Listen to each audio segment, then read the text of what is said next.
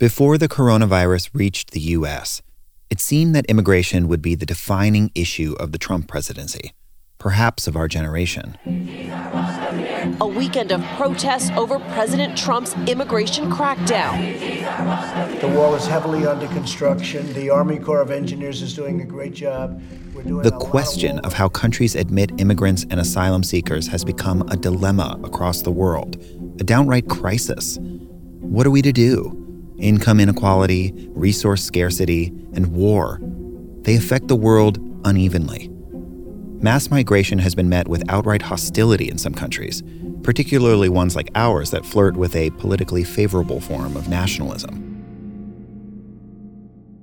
I know there's no easy solution, and sometimes it just felt like we were inching towards a kind of bloodless civil war over this issue in the States. And as with everything else during coronavirus, those conflicts that frayed the social fabric, they only get worse. Late last night, out of Washington, President Trump tweeting that he's going to suspend immigration due to the coronavirus. Uh, Eamon Javers joins us this morning with the latest. So, the thousands of migrants and asylum seekers locked in detention centers across the U.S., what is life like for them right now?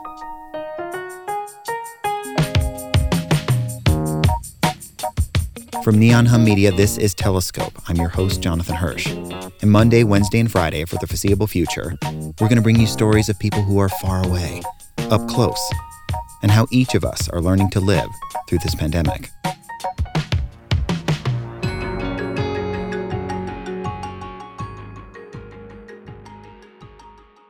Cristian Sanchez is an immigration attorney for an organization called Raices. I work in San Antonio, Texas mostly representing detained immigrants in their removal proceedings at a detention center.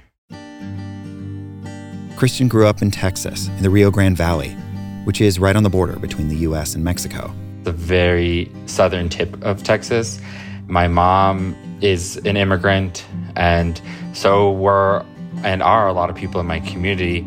And immigration was always just a part of my daily life. And so was immigration enforcement. Down there, you see Border Patrol cars just as much as you see police cars. When he became an attorney representing people like his mom, he felt like he was using his education for good. Today, he mostly represents LGBTQ asylum seekers. Most of his clients are from Central America, and some of them are in detention at the South Texas ICE Processing Center. It's known as Pearsall because it's in Pearsall, Texas.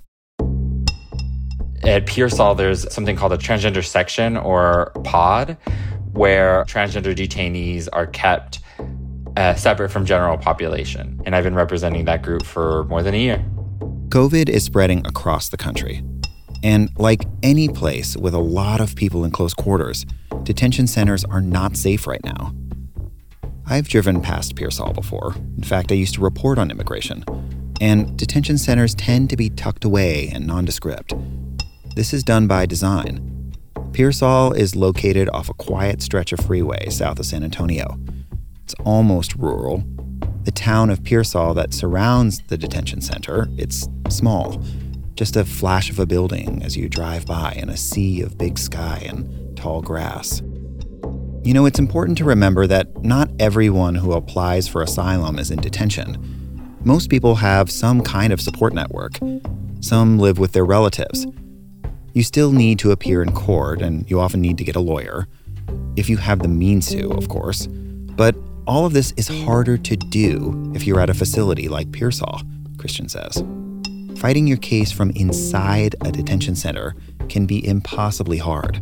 You go from your cell to court and you get to meet with your attorney in vi- these visitation rooms. It's hard to connect or contact family members, uh, get specialists in there to do evaluations. There's all sorts of barriers that are present when you're detained that you wouldn't have to deal with if you weren't detained, including the kind of anxiety and isolation that comes with being detained that wouldn't be an issue if you were with your family. Cristian says that adequate medical services in Pearsall were already difficult to obtain for clients before the pandemic. It's hard to get medical attention, it's hard to get referred out to a specialist. One of my clients has braces. She's she's out of detention right now, but she had braces and um, they had broken and were poking her in her gums. And she was told that there were no dental services for braces at the detention center and that they would not refer her to a specialist. So they would not do anything about it. And it bothered her so much and, and it was cutting her. So she removed her own braces herself using nail clippers. I have had several clients who tell me that you have to already be passed out or bleeding for them to consider it an emergency situation. Anything before, you put your name on the list and you see the doctor the next day that that's there. And all of them, um, you know, universally say the only thing the doctor will do is give you ibuprofen or Tylenol and send you on your way. And his clients who are trans are especially vulnerable. So every single complication is just doubled by the disenfranchisement, the discrimination, the shunning in society. Some of his clients are HIV positive and taking medication for the first time. Others are in the middle of transitioning. And some of them have just started taking hormones or continuing hormones from the past. So there's all these, these other layers on there that make detention particularly difficult and dangerous. Cristian told me about one of his clients who needed to see an eye doctor while she was in detention. In her home country, she had been trafficked and tortured. And in one of those severe beatings she received, she was hit by a pipe in the eye and had to have basically a corneal transplant. And while she's in detention, her eye starts bleeding and she starts losing vision. So she's at Pearsall. She's trying to get help, trying to get medical care, and is eventually taken to a specialist. During that first visit with the ophthalmologist, they told her if you don't get surgery eventually, you're going to lose all the vision in your eye. So when she started having problems again, she was really scared. And she really struggled getting medical care for what was going on. And she would just spontaneously start bleeding out of her eye. They were finally prepared to take her to the doctor. And she couldn't get into the van in handcuffs and they refused to assist her.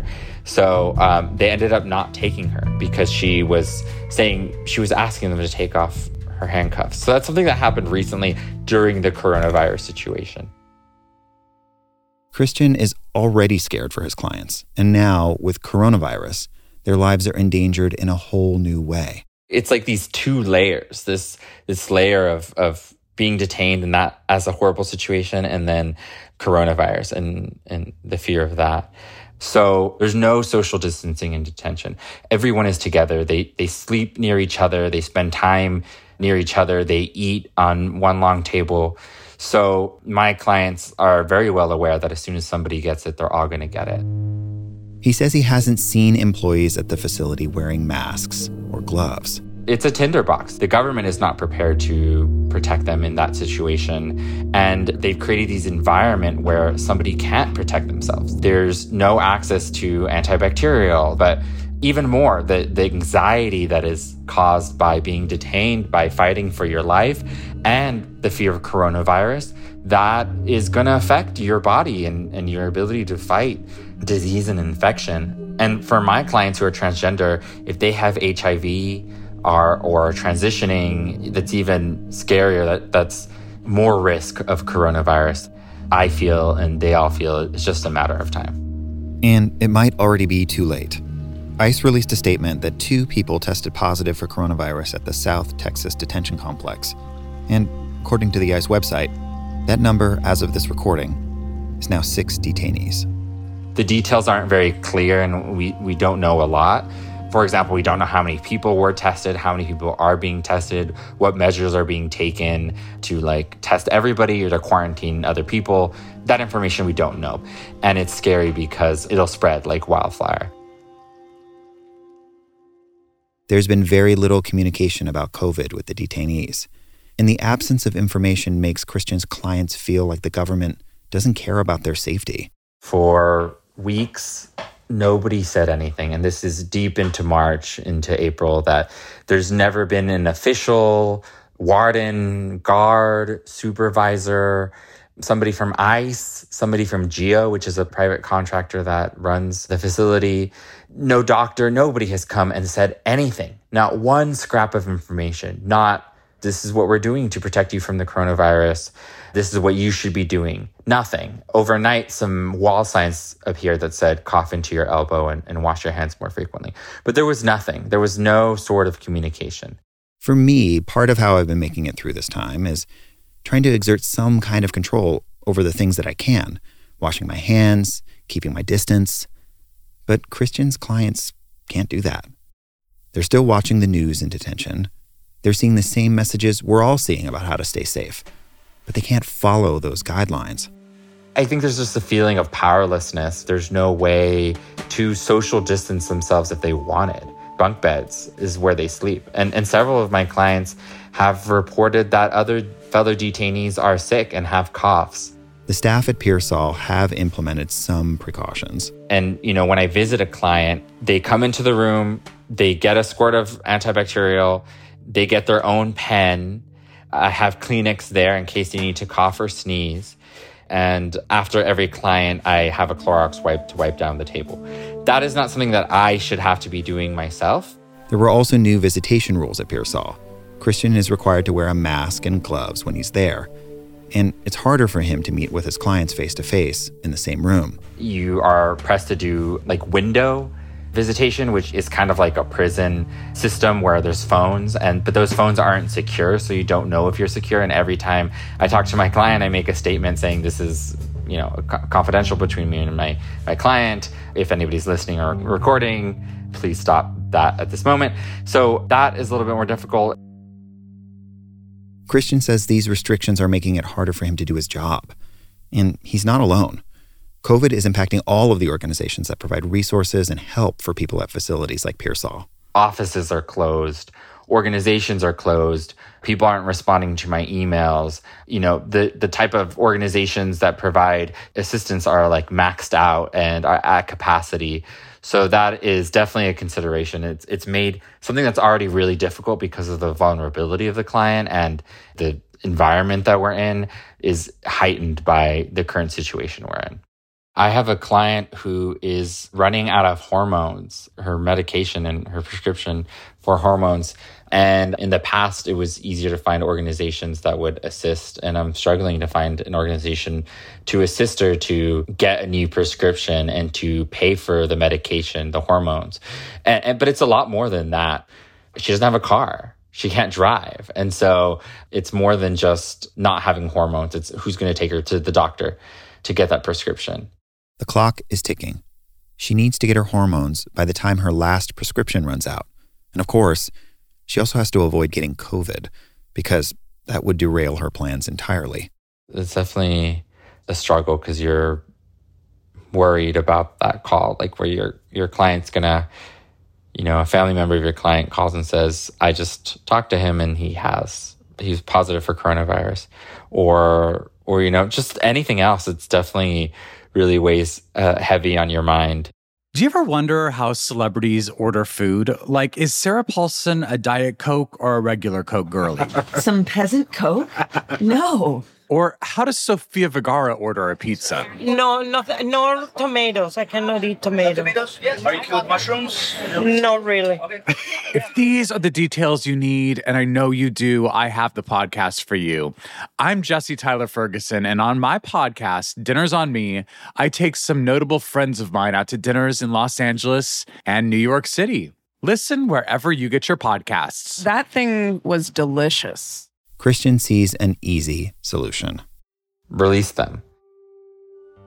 That's really the only way to ensure that people um, are not in this tinderbox of possible infection, and if they do get sick, that they'll get adequate, appropriate care. Because I don't have any faith at all that somebody's going to get adequate protection or medical care in that facility. Uh, many don't have any criminal issues or have not broken any law at all and have sponsors or people who can take them. So I think you could reduce the population greatly. If, if that can't happen, then at least the bare minimum is, is protective equipment for the detainees and the ability to distance yourself from others and improving medical care, improving you know, even things down to the food so that people can adequately care for their health. So I think that's that's what needs to happen. And if if if not, I just am really scared for what's in store. Thanks to Cristian for sharing his story. And one more thing. Every week, we hear dozens of stories about people who are trying to make sense of this crisis. We've asked you to record voice memos of your lives in isolation. At the end of every episode, we're going to share them here. Pia Vincent is a dancer and choreographer. Since quarantine started, she's had more time to rediscover old skills. Here she is, tap dancing in her kitchen in Los Angeles. Pia says her tapping skills were a little rusty, and this was the perfect time to practice. Thanks for sharing, Pia. You can share your sounds of isolation with us too. Just send a voice memo recording to pitches at neonhum.com.